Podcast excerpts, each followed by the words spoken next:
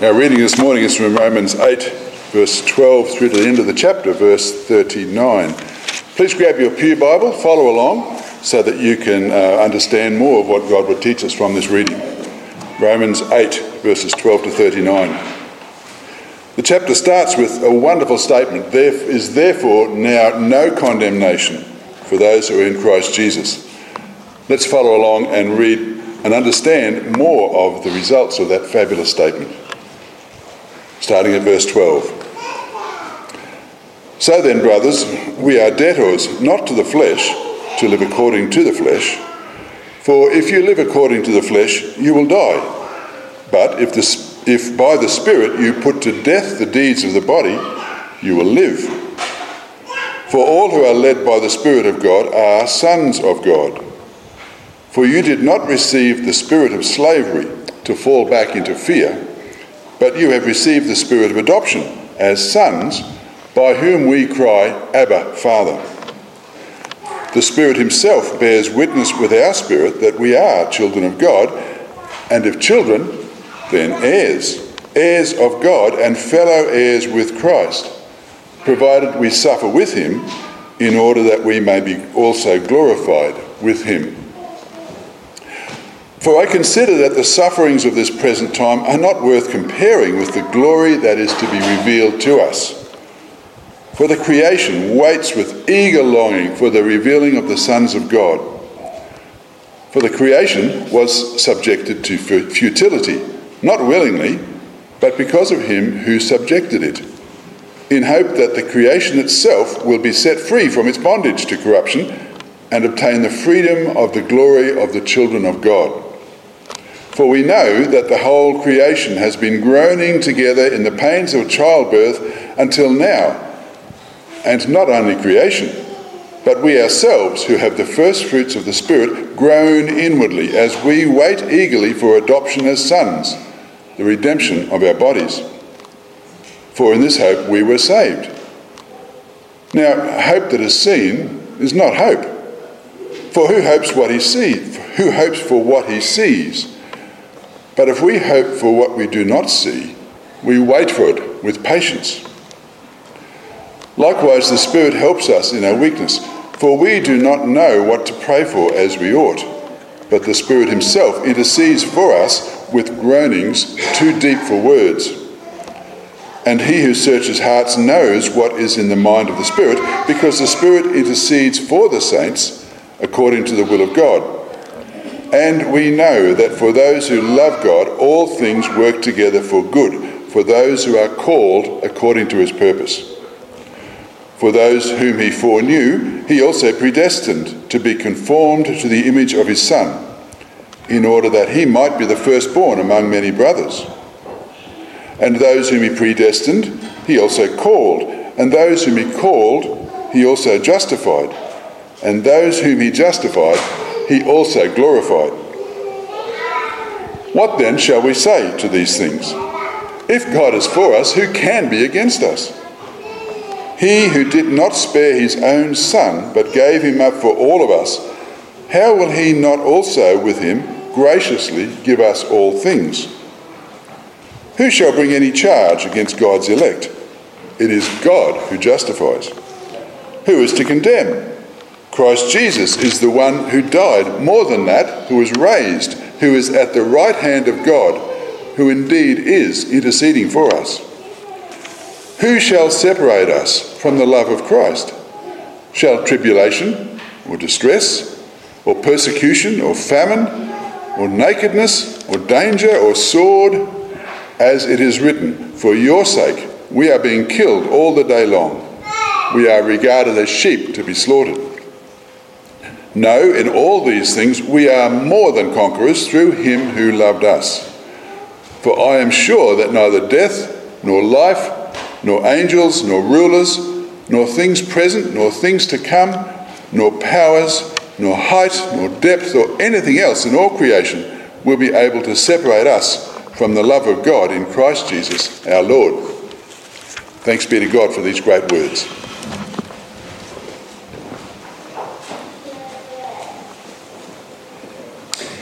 Thanks, Andrew. Let's pray and let's ask God to help us as we look at this part of His Word. Heavenly Father, thank you for your Word. Please work through it in our hearts to grow us in faith in you and to change us to be more and more like Jesus. In His name we pray. Amen. I want you to imagine for a moment that you are lying in a hospital bed. You've been there for days and you are very sick. There's this background hum of pain that the meds only seem to dull. And the days are long and they're hard. You know that in the middle of all of this, you should pray. Part of you wants to pray, but you can't. You don't know the words. You can't seem to get anything out. It just feels too hard. But in one of the quiet moments, you hear just very faintly the sound of someone talking. You strain your ears to listen. There's nothing else to do. It's coming from the next room. Someone in there is talking. In fact, now you think about it, they've been talking for hours. And as you listen, you're a little surprised when you actually make out your own name. They're talking about you. Actually, no, that's not it. They're praying for you. The richest, most beautiful, heartfelt, thoughtful prayers you've ever heard. Prayer for God to sustain you, to keep you, to comfort you, to care for you, to grow you to be more like Jesus. The prayer just keeps going. And as you listen, you're encouraged. Someone is praying for you. And then it stops. Disappointed, you strain your ears trying to hear. Have they just gotten quieter? When there's a knock on your door, it's the person from next door. Excuse me, I know that things are really hard for you right now. I've been praying for you. Could I pray with you? Could we pray together? Can I help you? How do you think you'd feel in that moment? Would their prayers, their rich, beautiful, heartfelt prayers, stir your heart? Would that help you to pray? You know, sometimes I think someone praying for us and with us is exactly what we need. Uh, over this term, we're growing in prayer together as a church family. We're reading about prayer during the week, we're looking at what God says about prayer on Sundays. And last week we saw that prayer is simply talking to our Heavenly Father. And because prayer is talking to God, who we don't see with our eyes, prayer is actually faith out loud. It's our belief in God and our trust in Him as our loving Father put into action and given words. Which means if we want uh, to grow in prayer, we actually need to grow in faith by seeing our loving and generous Father and all He's done for us. And it's actually the same this week too, because that story that I just told you about someone praying for you, I made up the story, but it's actually true. It's not just some person who's praying for you, God Himself is praying for you and enabling you to pray. In fact, this morning from Romans 8, we're going to see that we can pray with confidence because God Himself enables us, answers us, and prays for us. When we pray, we don't pray on our own, we're actually praying together with God. And that helps us to pray too. So let's jump into Romans 8 and see how. We're not going to go through all of the passage, but we'll pick on some key bits. First, we see that the Spirit enables us to pray. You see, even our ability to pray is a gift from our Heavenly Father. It is through His Holy Spirit. Paul's just been saying our God has given His Spirit to all those who trust in Jesus. So we can be set free from the power of sin and led by the Spirit to grow to be more like Jesus. Now, our God, He is, is one God in three persons. Father, Son, and Holy Spirit. And the Spirit, the third person of the Trinity, he comes and dwells in us when we trust in Jesus. This isn't a bonus that only some Christians get. It's not a bonus for extra spiritual Christians. It is for all of us, every single one. And through the Holy Spirit dwelling in us, we are no longer slaves to sin. We've been set free, and the Holy Spirit now works in us to grow us to be more like Jesus. As God's people, we need to be led by the Spirit not live according to our own sinful desires. But that's not all the Spirit does. He doesn't just lead us to live for God in a way that honours Him, He enables us to cry out to God as His sons, adopted in Jesus. See it in verse 14. For all who are led by the Spirit of God are sons of God. For you did not receive the spirit of slavery to fall back into fear, but you have received the spirit of adoption as sons, by whom we cry, Abba, Father. We don't come to God as terrified slaves who fear a brutal master. We don't come to Him as employees come to a boss or mere subjects cowering before a king. We are sons. As both men and women, we are adopted as sons, full heirs with Jesus, adopted as God's beloved children. We come to Him as our Father. All this is through the Holy Spirit. Paul says, by whom we cry. See, without the Spirit, we cannot come to God as our Father. We are God's enemies because of our sin separated from God, deserving his judgment. And yet, through faith in Jesus, we are joined to Jesus and we get to share in everything that's his. We are adopted as God's sons. But even our faith is a work of the Holy Spirit. Unless God changes our hearts through the work of the Spirit and we are born again, we won't trust in Jesus and we won't be adopted as God's sons. So the Holy Spirit gives us faith, He gives us new life in Jesus. The Spirit joins us to Jesus so we can come to God as His adopted sons. And the Spirit enables us to call out to God as our Abba Father. Now, don't miss what a privilege this is. The word Abba, it's the Aramaic, which was the, the language that was spoken in Israel at the time, the Aramaic word for dad.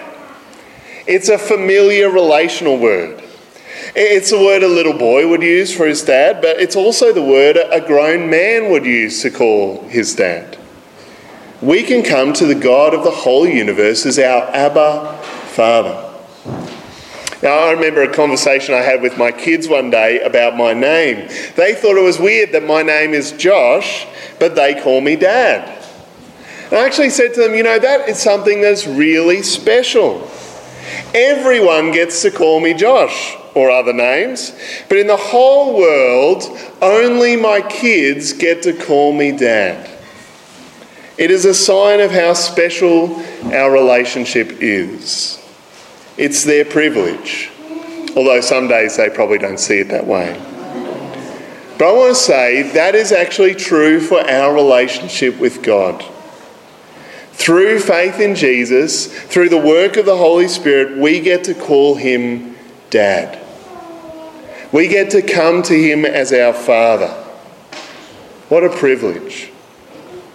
The Holy Spirit enables us to cry out to God as our Father, but He also gives us the confidence to do so. Look in verse 16. The Spirit Himself bears witness with our spirit that we are children of God. And if children, then heirs, heirs of God and fellow heirs with Christ, provided we suffer it with Him in order that we may also be glorified with Him. See, the Spirit works in our hearts. And he, in, he works in our spirit to give us that assurance to come to God as His children, as heirs. Heirs of all His promises, co heirs with Jesus. We get to share in everything that's His. See, even the ability for us to pray to God is a gift from God through His Holy Spirit. We can pray because the Spirit enables us.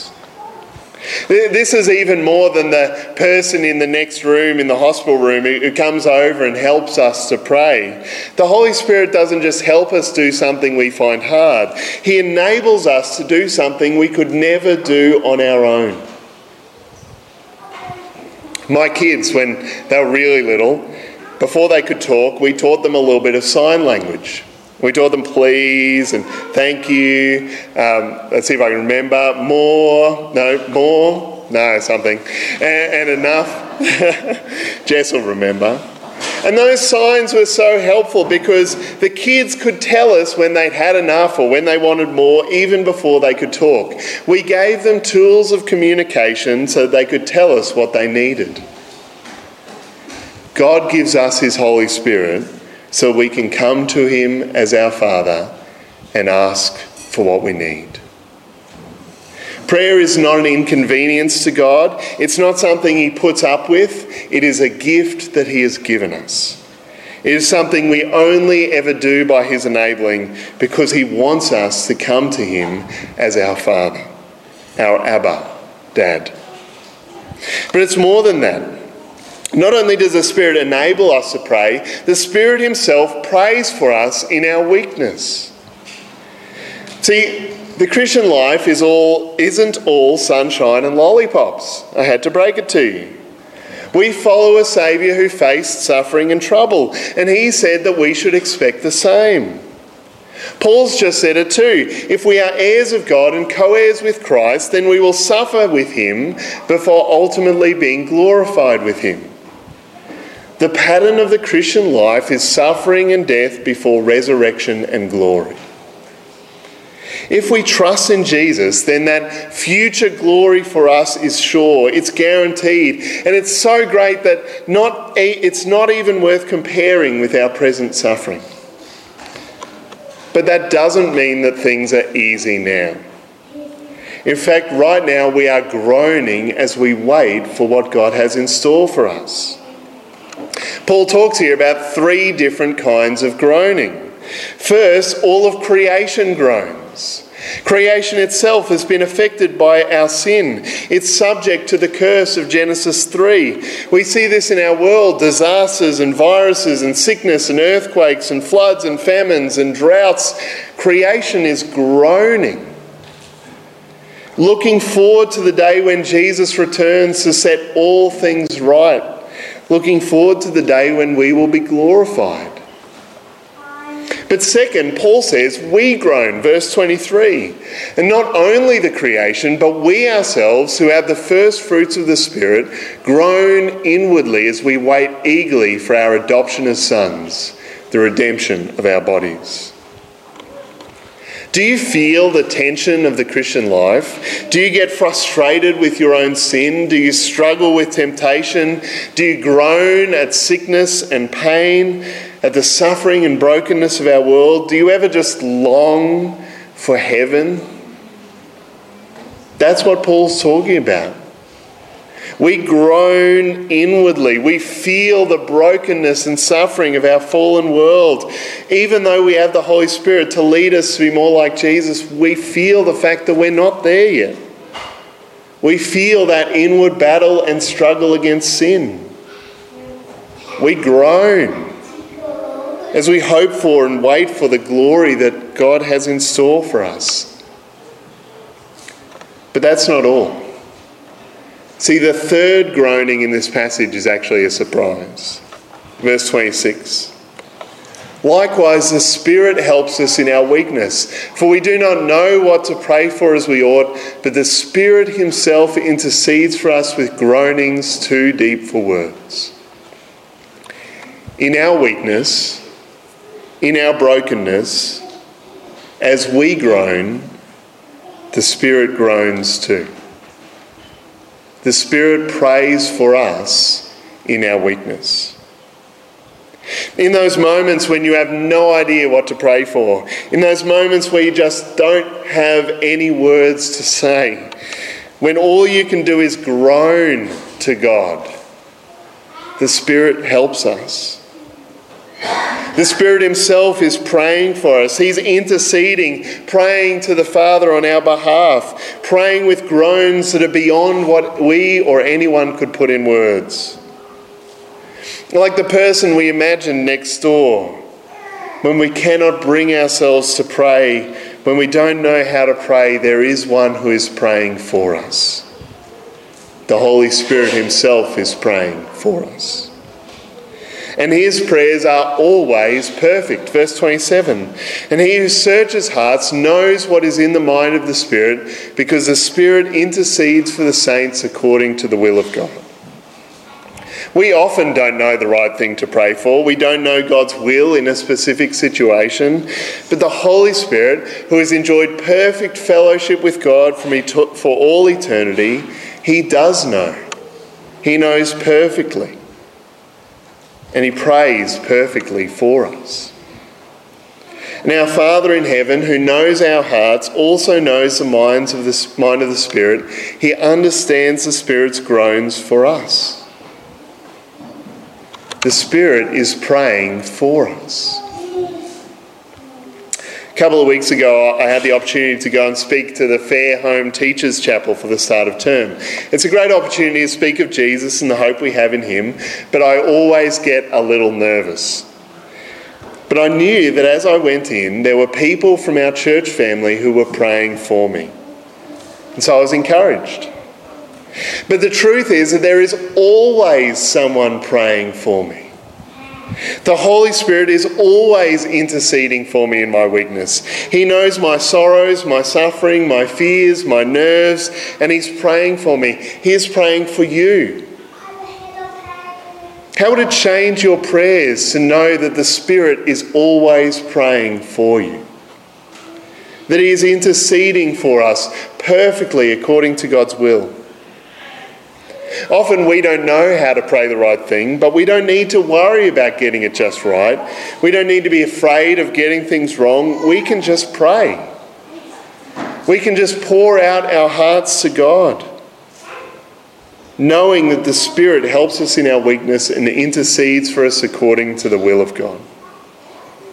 We can just pray knowing that the Spirit has us covered. But that's not all. Not only is the Spirit enabling us and praying for us, but we can pray because we know that the Father always works for our good. See, we get to come to God as our loving Father.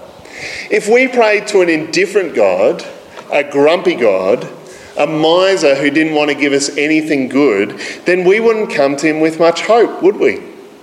Even the Spirit interceding for us wouldn't be much good.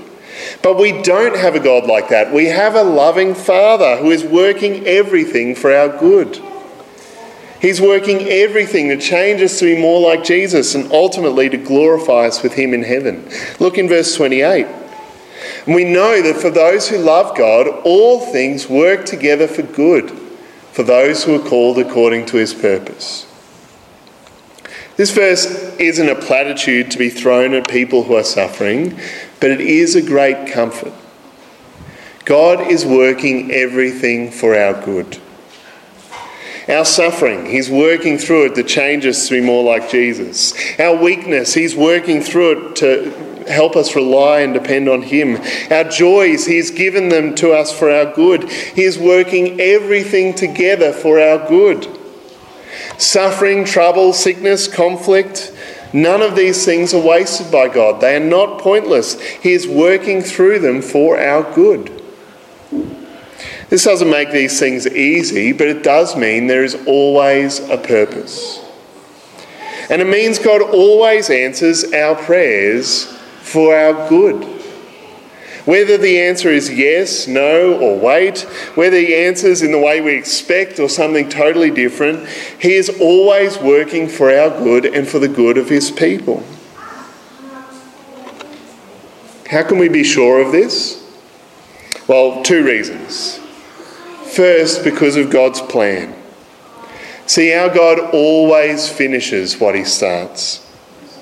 Verse 29. For those whom he foreknew, he also predestined to be conformed to the image of his Son, in order that he might be the firstborn among many brothers. And those whom he predestined, he also called. And those whom he called, he also justified. And those whom he justified, he also glorified. We could wrestle with all the details of this, and that would be worthwhile time. But for now, just notice that what God starts, he always finishes. Those that God has chosen to be saved through faith in Jesus, that's what it means that God foreknew and chose us. God is working to transform them to be more and more like Jesus. To be like Jesus in their character, in what they love, in their hope, in their faith. To be like Jesus in the way they endure suffering with confident hope. He's working through our suffering to make us more like Jesus. And those whom he chose to have faith in Jesus, he counts them as righteous through Jesus. He will glorify them by raising them from the dead, transforming them to be perfectly like Jesus once and for all. And this glorification is so sure that Paul can talk about it in the past tense, as if it's already happened. God will absolutely 100% finish the work he starts in those who trust in Jesus. We can be sure He's always working and will always answer our prayers for good because of His plan, but also because He's shown us His love. Verse 31. What then shall we say to these things? If God is for us, who can be against us? He who did not spare his own son, but gave him up for us all, how will he not also with him graciously give us all things? God, the all powerful creator of heaven and earth, the one who can hold the oceans in the palm of his hand, who sustains all things by his powerful word, he is for us. Because of Jesus, he is on our side. He loves and cares for us. We are his children. And there is no greater proof than Jesus. God gave his own Son for us, even when we were his enemies. There is nothing more precious that he could possibly give. There is no greater gift. If he did this, he will give us everything we need. He will give us everything for our good. Now, you might start to wonder whether that this is actually a reason to trust God after all. After all, if Jesus sent, if God sent his son to suffer and die, how can I trust him to care for me? But Jesus wasn't forced, he didn't go unwillingly. They planned this together. Jesus planned to die, and the Father willingly gave him up to save us. God is for us. He desires our good. We can be confident of his care. When we pray to our Heavenly Father, we pray to a God who is for us. He is working for our good. He gave up His own Son for us. He won't hold back anything that is good. Our Father is good. He genuinely has our best interests at heart. And I want to say, not just in a take your medicine, it's terrible, but it's good for you kind of way. This is a good God who invented laughter and fun, who gave us food and good relationships, who's the source of everything good. He sent his Son so that we might have life to the full. Rich, joyful life in relationship with Him as we were designed to enjoy it. Life as it was meant to be enjoyed. He is always working for our good for the ultimate good of giving us a rich, joyful life and changing us to more and more reflect the character and goodness of Jesus. That's the God we pray to. But wait, there's more. See, not only does the Spirit help us, not only does the Father answer for our good, the Son prays for us at God's right hand. As if to wipe away any lingering concern, Paul told, Paul turns lastly to the Son, Christ Jesus. Verse 34 Who shall bring any charge against God's elect? It is God who justifies. Who is to condemn? Christ Jesus is the one who died. More than that, who is raised, who is at the right hand of God, who indeed is interceding for us. If the Father justifies us and answers all our prayers and works all things for our good, If the Spirit intercedes for us and helps us in our weaknesses, who is there left to condemn us? Certainly not Jesus. He is the one who died, who gave up his life as a ransom for us, a sacrifice for our sins, who paid everything we owe at the cross. And not just that, but he was raised to new life. He didn't stay dead, but he rose again on the third day. In his resurrection, he is vindicated as a righteous sacrifice who has fully paid for sin. He was raised in glory as God's victorious conquering king who's conquered sin and death. And he's been raised to eternal life, a guarantee that he can give that same eternal life to all who trust in him. And as the risen, victorious king, he was raised to heaven, seated at the right hand of God because the work is done. And what's he up to now? Is he relaxing with his feet up? Just enjoying the spoils of what he's done?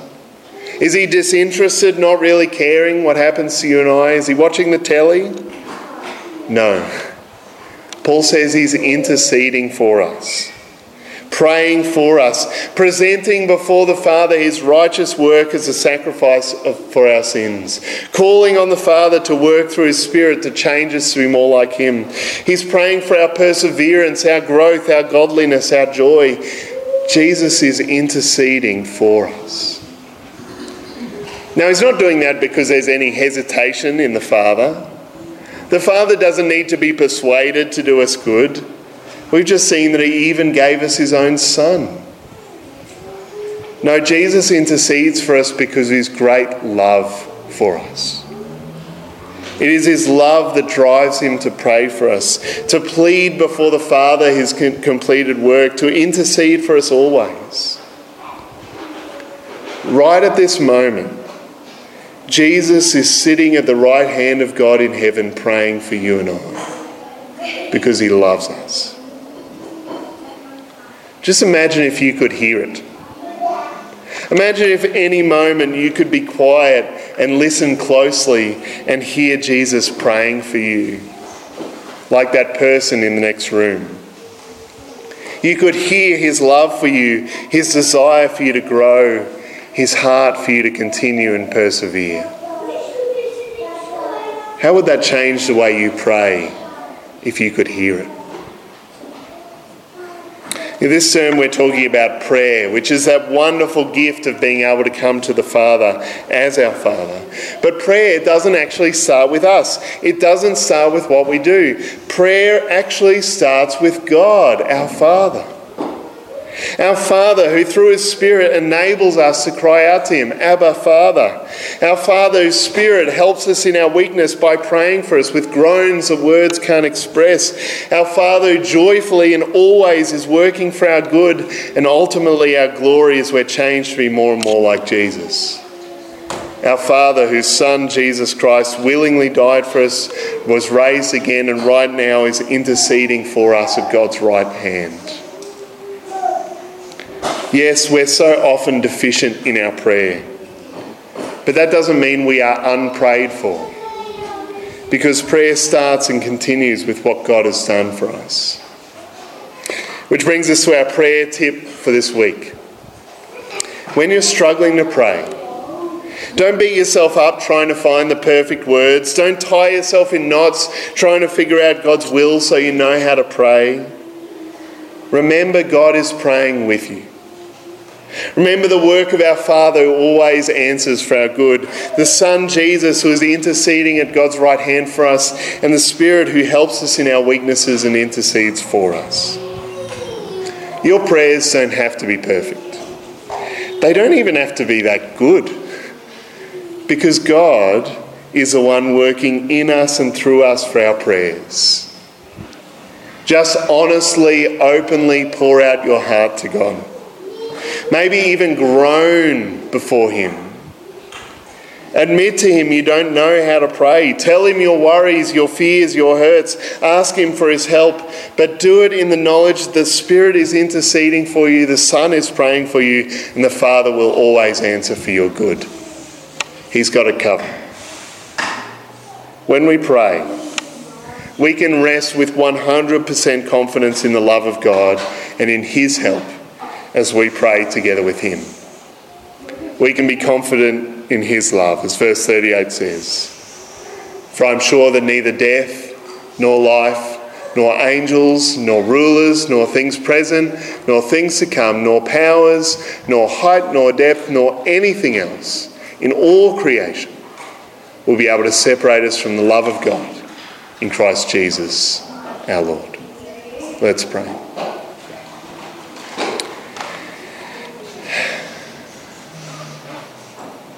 Heavenly Father, we so often don't know how to pray.